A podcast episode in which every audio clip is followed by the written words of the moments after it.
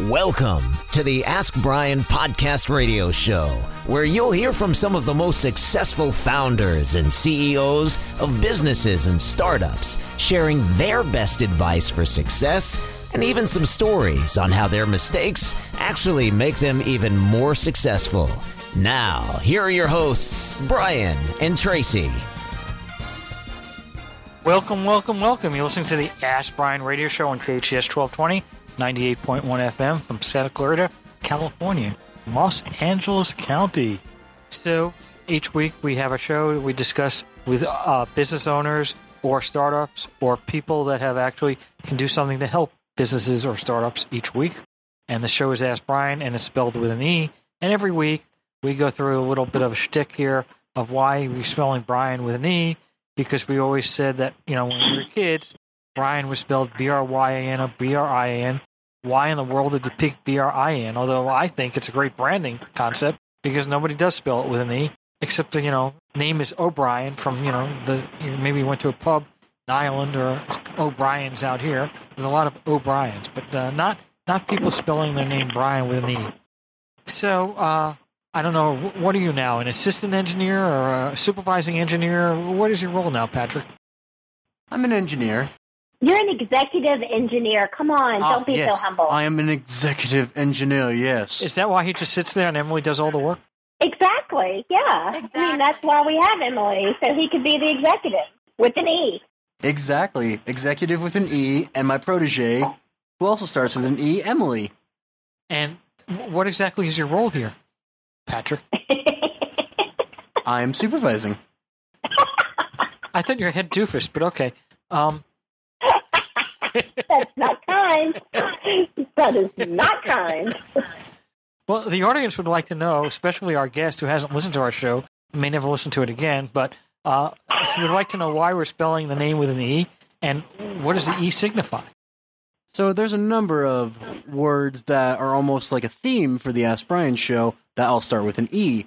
One of them happens to be uh, empathy, and he was not being very empathetic to What does that word mean? when you uh, put yourself in other people's shoes. Not literally, figuratively. So if my foot's bigger than yours, how how would that work? I said figuratively, not literally. Already covered that one.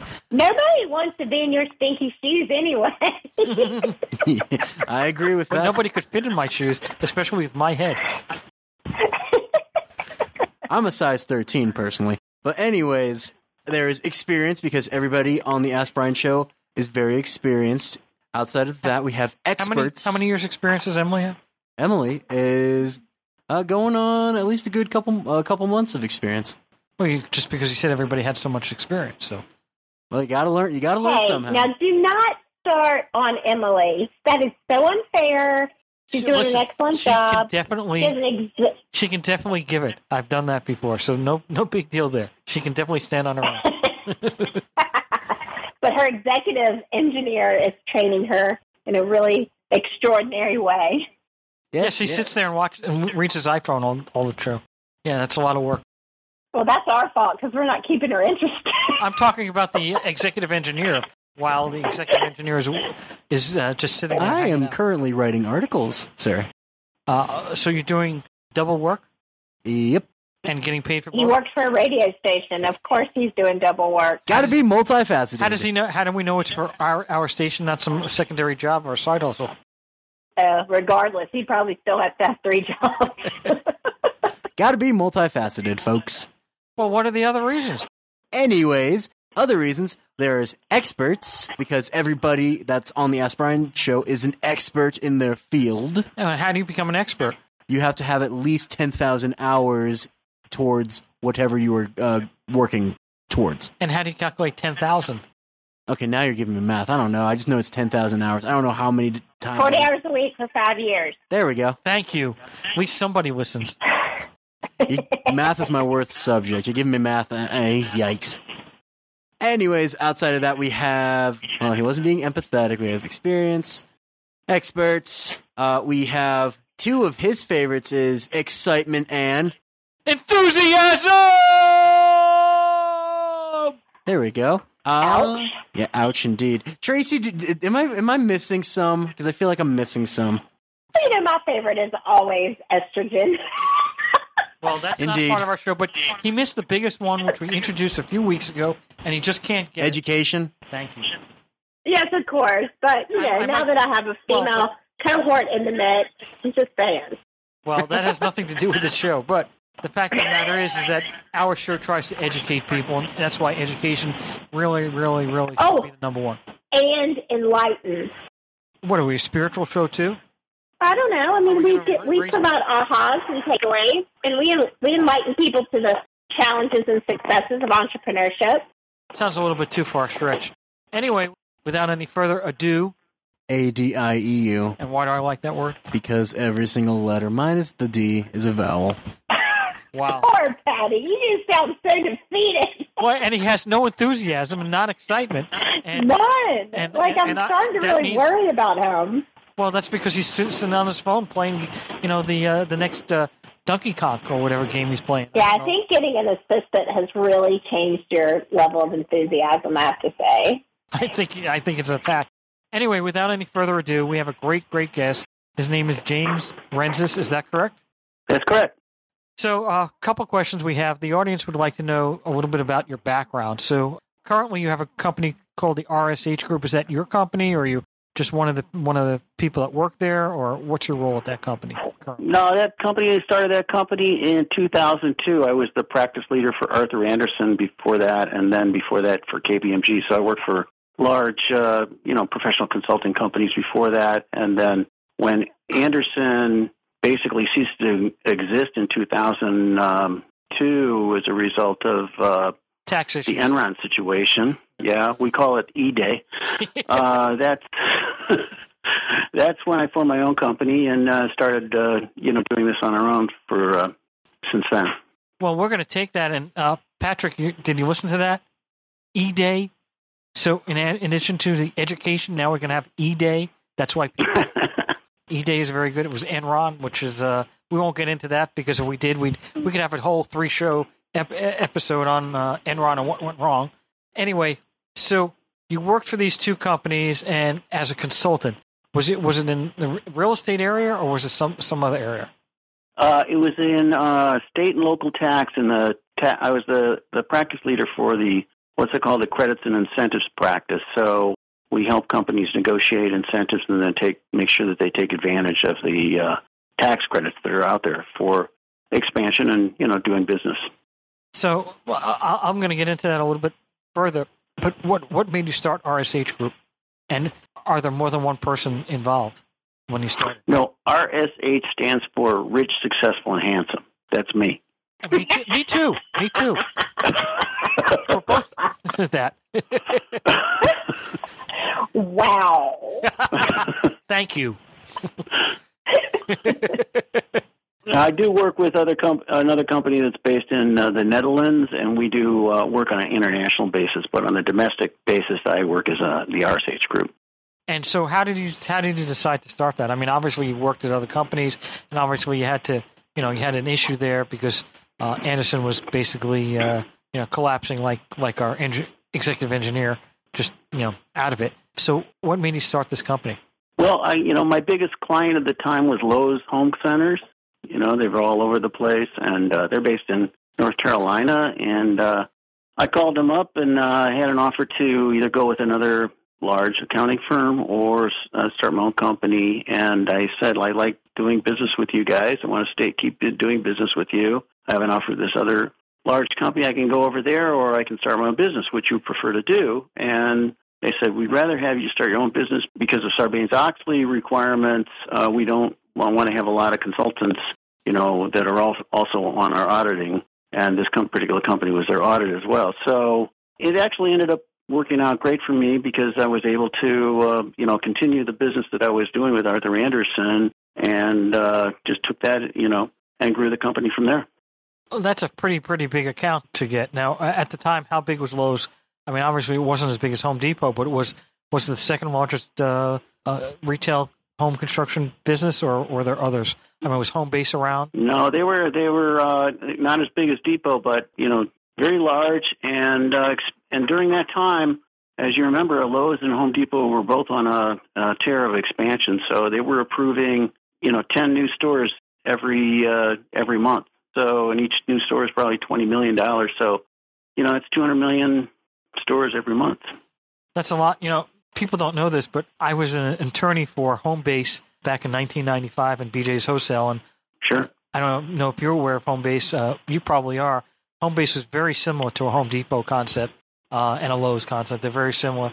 They ended up going out of business at some point, but it was it was pretty big, in, at least in the uh, Southern California area. I don't know how big they were nationwide. So, what were you doing for Lowe's? You weren't doing the uh, the local and sales taxes issues. What, what were you doing for them?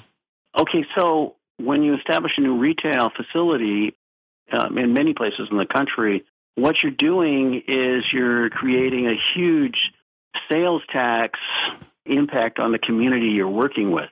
And so if a Lowe's might come into a location and create $100 million worth of sales, that would generate in California, you know, a million dollars of local sales tax that would go to the community. And, and communities in uh, California are typically a little stretched when it comes to tax dollars because of uh, Prop 13. They don't get as much in proper, property taxes, so they rely on sales taxes. So there's a tremendous competition between the uh, cities in uh, California and other states to get sales tax generating operations like a Lowe's or an auto dealership or a Costco or somebody like that. That's a huge prize for uh, communities in California. And uh, a lot of times they'll give you a percentage of that sales tax back to help offset the cost of building that facility. So, or make a make a deal work that normally wouldn't work. So, you know, that's what we were doing is uh, we were going in and under each time they decided to look at a facility, we would go in and do an analysis what types of credits and incentives are available in that so that they take advantage of that before they make a decision and purchase the property or do something that you know preclude them from taking advantage of that. So that would go to the CFO, and the CFO would look at that along with what the cost of the real estate is, as well as the what the market projection was in terms of how much sales they would be doing in that location. And that would all be boiled down to a, re, a return on investment, and they would make a decision based on the highest level of return on investment, which stores got built. So they might be choosing from 30 potential projects, the ones with the highest ROI would be the ones that get funded. So it could come down to you know two or three communities that all want the Lowe's store, and you're going to go with the, the locality that you can get the best deal. Is that correct? Yeah. Well, I mean, the one that's going to you know generate the most return on investment. So either it's a great market and they don't offer many incentives, or it's not such a great market and they need some incentives to boost it up. For example, I think I did one in uh, Bullhead City, Arizona. You know, it's like it's a small market. You know, it's not going to you know make it work. So they were they were good enough to offer some incentives to off to offset the cost of infrastructure to serve that building. Well, and, and the community also it's not just the sales tax part, right? Isn't it the fact that you're going to employ people there, and so you're employing? Oh people, yeah. You know, those stores have like hundred people. No. Yeah, right. And uh, but in uh, California right now, job I mean jobs are are good, but politicians mostly think about sales tax. They like the taxes. So uh, you know, particularly because sales tax that are generated from say, from uh, local sales is unrestricted sales, so they can use it any way they want. Whereas a lot of other taxes that they levy are already committed to other uses, so they can't play as much with that as they would from the uh, uh, sales tax generated from a, a, Lowe's or another retail facility like that. Now, the government uh, can they? I don't want to use the word kickback, but can they give Lowe's, you know, hey, we'll give you a million dollars, uh, or how does it work? I mean, it, yeah, yeah, they can do that. They can do a they can do an agreement where this is done a lot in retail, especially large retail generators, and also uh, e-fulfillment centers. Uh, you know, um, where maybe an Amazon or someplace like that, um, where you can basically you're concentrating all the sales tax from a broad area into oh, one location. And the tax, the way the tax is, it comes from the location it's sold at. So if it comes out of that location, the locality gets the sales tax and they're free to do anything they want. So what they typically will do is either I've seen, you know, a number of ways they either put in the infrastructure that's public infrastructure that can help get that built, like a road or a sewer or something like that to help maybe put in a parking lot. In some cases, they'll lease, they'll purchase land and then lease it back to uh, the company at a favorable rate. And then finally, uh, you know, they'll actually send them a check every quarter based on how much sales they do. and it could go. I've seen uh, deals go as long as uh, 45, 50 years, and they would get checked for 45, 50 years, and uh, it'd be either 50 to 65 percent of the local sales tax is generated. So if they do 100 million dollars a year, you know, it's uh, six hundred and fifty thousand dollars a year for maybe 50 years. Well, it sounds like a pretty good deal to the locality too. Uh, yeah, it's pretty amazing. I mean, you know, in the old days, they used to have these these towns, right? The company town, and they used to have everything in the comp- in the, in that town. So it's kind of a, an offshoot of that, uh, as and that's why I went to the job part. I mean, right now the economy is, is booming, but I mean, you know, 2008 or something, uh, when we had you know the big crisis, uh, to be able to build a Lowe's store where the unemployment rate is you know 15 percent or 10 percent, which it was back then, that could be a great thing for our community. In addition to getting the sales tax money, so Yeah, and a lot of times the communities will put in stipulations, the things that they want to see. Maybe a, a standalone restaurant out in front of a Lowe's. Uh, you know, as one community requested. Uh, another community in um, Santa Fe, New Mexico, uh, wanted us to put wanted Lowe's to put in a uh, affordable housing. You know, as part of the project. So you know, they get they get some things that they want as well back that also is helpful helpful to the community. And uh, uh, uh, do you are you negotiating with like the mayor, or are you or are you typically negotiating with council people, or or just at the real estate boards or whatever, or zoning? Usually starts out with the economic development people, and you describe, um, you know, what the potential project is, where the location is going to be. Then they'll typically take that to the city council, and uh, then draw up an agreement with, you know, a real estate attorney that outlines how that program would work and then they vote on it. And um, you know, if they vote on it, it, it becomes uh, an agreement that the city will then sign, and then uh, you know they then they manage it for the period of years that uh, the incentive is granted for. So you know, how do you determine where's a good location? So let's say I wanted to open up a uh, a dry cleaner in uh, Anytown, USA. It's a very popular town, by the way, Anytown, USA. So I was just trying to figure out what uh, it's kind of very close to a widget. I'm just trying to figure out what would I want to do to determine where's the best place to locate a dry cleaner. Well, the first thing you got to look at is who's your customer. What are you, you know, what are you look, looking for in terms of your customer characteristics? Is it, uh, you know, is it a professional community that they're going to need a lot of dry cleaning, or are they all pilots? You know, where they need to have their uniforms done, or uh, you know, cops or firefighters or doctors? Uh, you know, do they have the is there the need for the product or the service that you're offering? And then there's a number of demographic sources that you can go to to kind of outline where that shopping area is.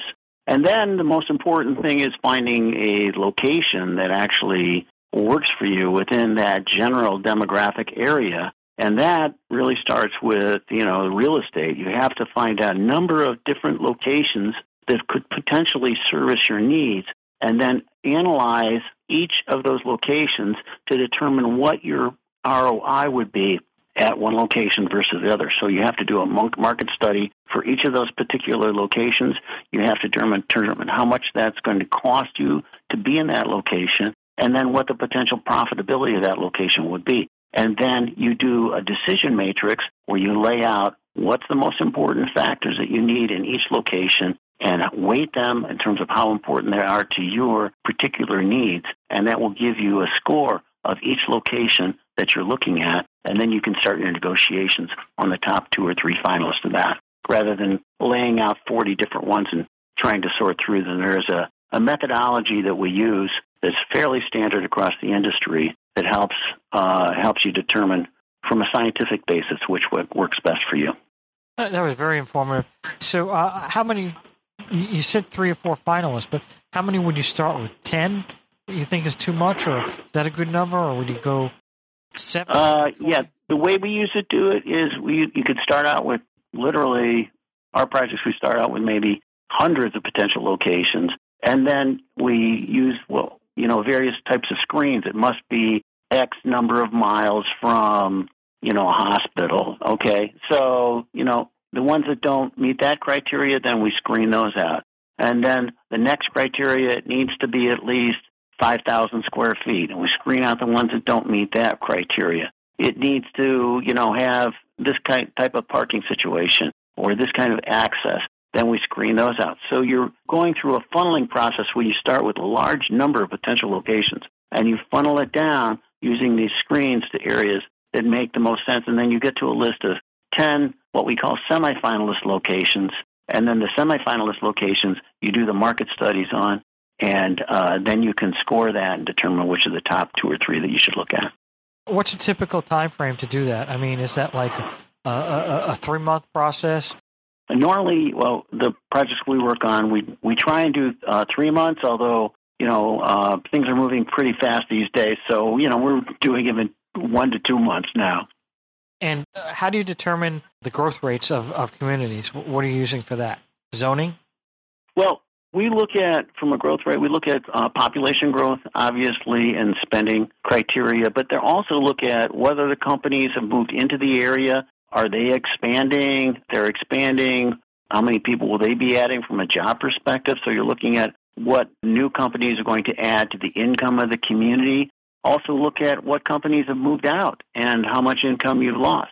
So we try and look at both sides of those to determine whether or not there's going to be, you know, future growth potential for that community and if that growth potential actually fits in the kinds of products or service that you're trying to offer. So, what would happen if somebody says, "Hey, I want to move, I want to open up a location in uh, in XYZville," and you go to XYZville and you go, you know, we had 80,000 people in 2010. Now, with the census, we're down to 40,000, and this is going to end up being a ghost town. So, what do you do? You tell them, you know, uh, this is not a good idea, and let's go to a different city, or do you tell them, you know, or you try to fit within the parameters of what they're trying to trying to do? Yeah, I'm looking at the you situation right now in Tennessee, where it's a small town, and uh, you know they only added, I think, over the last ten years, 2,500 people to the whole county, and you know, 50% of those would be in the labor force, roughly. So you're only looking at you know maybe 125 people per year being added to the you know growth rate of the, the economic growth rate of the community. So it's and in the meantime, there's you know a lot of other companies that move there that are looking to uh, you know tap that community as well. So you're in a situation where you know it's going to be, I think, tougher situation to compete over the next ten years than it would than it has been the last ten years. So in that case, we just have to look for a different location. And and basically, um, who's making the determination? Is it the the company like when you worked at Lowe's, right? Are they saying, hey, listen, we need to open up 20 more locations in LA County, and you just figure out the 20 best locations you can think of? Or is it more along the lines, you know, we need to open up 20 locations, you figure out, you know, if it's LA County or Orange County or Riverside or, or whatever? Yeah.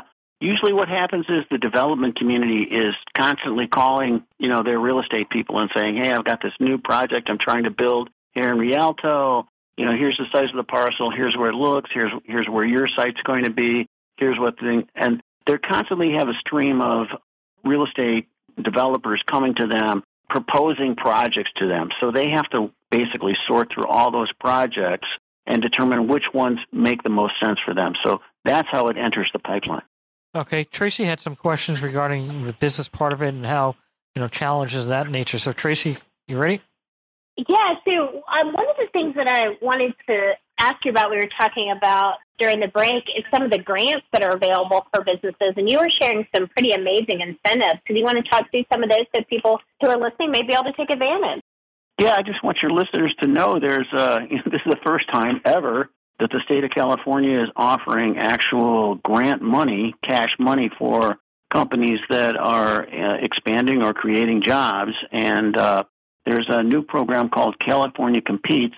In the past, it's been only a tax credit program, but this year they're actually offering real cash. And uh, starting in January, on January 3rd through the 24th, they have $120 million of cash that they're looking to give out to California companies that are expanding or investing. And the criteria are you either have to you have to meet one of the criteria, either create 500 new full times in California, full time jobs in California, make a capital investment of at least 10 million dollars, or if you're going to have a, a project that's going to take in place in an area of high unemployment and or poverty, then uh, that is also eligible. And uh, this is a competitive program. About 20% of the applicants actually get approved But the uh, application process is not very difficult, and uh, if you your uh, listeners wanted to know more about it, I'd be happy to uh, get on the phone with them and outline what the process would be. How, how can people that- reach that's you? amazing. I, I'm sorry, Traci, but I did want. How can people reach you?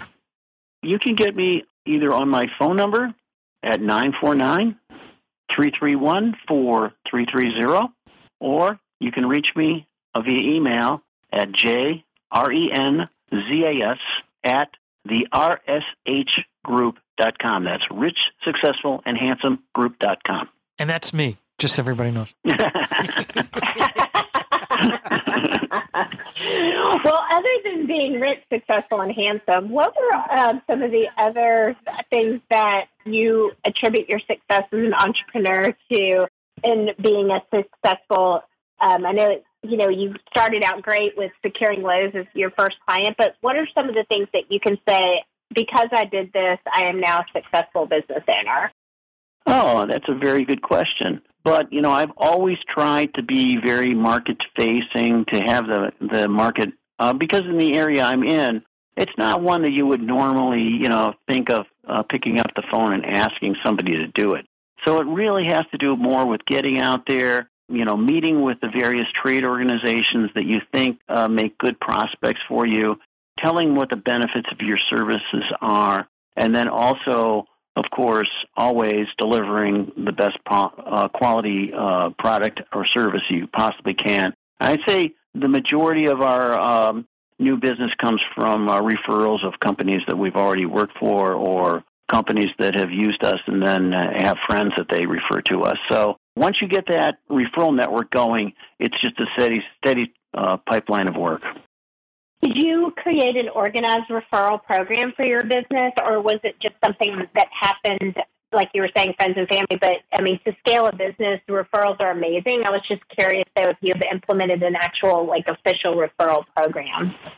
No, it just kind of grew organically. Uh, to start out with, uh, you know, some clients who were really happy with what we did, and uh, just basically they told their friends, and it uh, and it spread from there. There's a uh, there's an organization of uh, CEOs that get together, and uh, well, some of these um, my poor former clients were members of that organization, so they're talking with other CEOs, and they all have similar problems, so they all know where to go.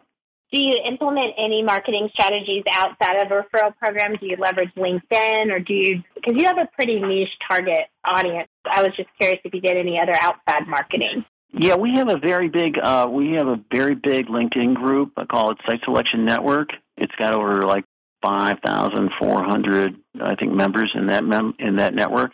So we have that. We do a regular series of webinars on various topics, and we have a mailing list that we send out to uh, prospects that um, dial in for that. And then also, uh, there's about 5,000 economic development organizations around the country, and uh, I work with them very closely um, so that they, uh, if they have a company that's looking around and needs some professional assistance, they'll often refer that back to me. So there's three main sources of business we get. We don't do a lot of advertising because when you're uh, doing site selection, it's something that occurs, you know, very infrequently, maybe once every five years, something like that. So, you know, it's it doesn't make sense to actually do a lot of advertising, but keeping your face in front of them, talking to uh, business owners about things that you know are important to them, and of course, you know, California business regulations, business climate, uh, cost of doing business, uh, labor availability, and of course incentives. All those things, you know, uh, I think make people's uh, ears perk up. So once they do that, then we can come in and uh, and tell them what our experiences are out there, and and we're out in the marketplace all the time, so we have a good, very good hands-on feel for what's going on uh, at any time. Traci, you had a, a question, and I had a question. So you want to go? I do. So we talked about all the things that contributed to your success as an entrepreneur, but I'd really love to know what challenges that you faced in growing your business and how you overcame them. Two or three, one or two. So there's three areas that we use to grow the business, and uh, the first one is during the 2008, particularly downturn when not much was going on, you know, in terms of corporate expansion. cost segregation was a fact uh, a service that we uh, added to our portfolio as a program that we're offering to clients, and cost segregation helps to accelerate depreciation on a federal basis. So if you have, for example, a Starbucks with you know, a uh, water line running to the bathroom, that's depreciated over 39 years. But if you ran that to the barista station, that would be depreciated over five years. So not all of companies are depreciating properly, and you can go in and do that if you uh, file with the right right forms of the IRS. You can accelerate depreciation and allow you to use your cash a lot faster than you would uh, normally. That we've done probably $100 million worth of savings for clients in the LA basin on that, and that which helped a lot. And then we added new markets. We um, affiliated with an international company to work on projects for foreign companies that are looking to invest in the U.S. And then finally, um, we have uh, additional markets that we're looking at to go into with regard to uh, local influencers, people that are looking for um, different attributes. Uh, they want to say they have a successful business in Los Angeles. They want to expand to the East Coast, help them, you know, find that. And so we do work for economic development agencies as well to help them identify, you know, what they should be doing to become more attractive to those kind of companies. So there's we've tried to bash out and uh, depreciate. I think that's uh, you know what you always need to do is uh, continue to grow. Yeah, that's ama- Those are amazing insights, and we definitely want to talk about how the pandemic has affected your business. Um, Brien, do you want to take that one? So, yeah, I wanted to ask you that specific question twofold. One is, how has COVID affected your client base? Because obviously, with many clients now having their employees work from home, you know, transferring a headquarters office, they may not need the same space that they did before, or maybe they do and they realize it's going to come back. Those type of issues, retail and everything. And then, uh, first answer that question, I have one more follow up if we get time. Yeah, COVID has basically affected everything. It's changed everything. Now, uh, you know, before COVID, people didn't have any trouble getting workforce. Now, a lot of workers who have, you know, experienced working from home no longer want to go back to the office or to the warehouse or whatever. I know that I was in Las Vegas a couple of weeks ago, and they told me that 70,000 casino uh, workers are no longer going back to work. They're going to, you know, find a different careers. So it changes the whole outlook of what the labor force would be.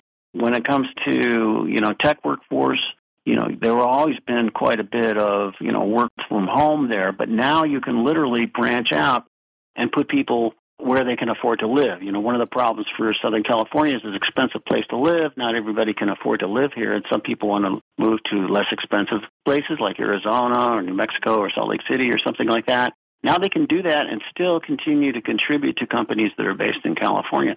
So it's actually improved the labor force reach for companies, but at the same time, it's added some challenges to getting those workers to come into an office or something like that if they need to have those people there. Is it going to go back? Are people going to go back to the offices? What are the trends saying? No, I don't think so. I think from what I, I'm hearing is like uh, not. You're going to see uh, you know, a portion of those workers come back, but they may not come back, you know, every day. They may come back two or three days a week and work from home the other days. It's always been, for me, interesting why companies didn't go remote uh, much earlier than they did as a result of COVID. But COVID forced them in the situation where they actually had to look at what the performance was of employees that are working from home, and they found out it was, you know, pretty good. So now people have more more confidence that you know, they can work from home, and of course, that saves companies a lot of money in real estate. So we have about 50 seconds left, and the question is the effectiveness of people when they're not in the office. You know, in the old days when I was working, we had a whole team. So we got someone from the marketing, legal, five different people, and we could solve a problem pretty quickly. Now you do it with Zoom, and it looks like Brady Bunch, and I'm just trying to figure out does it work the same way, or is it do you have to like be in somebody's face to get something done? Different companies have different philosophies about that. I was talking with uh, some of the people over at Genentech, and, you know, they feel like they like to get people together because they have the exchange of ideas, the inspiration.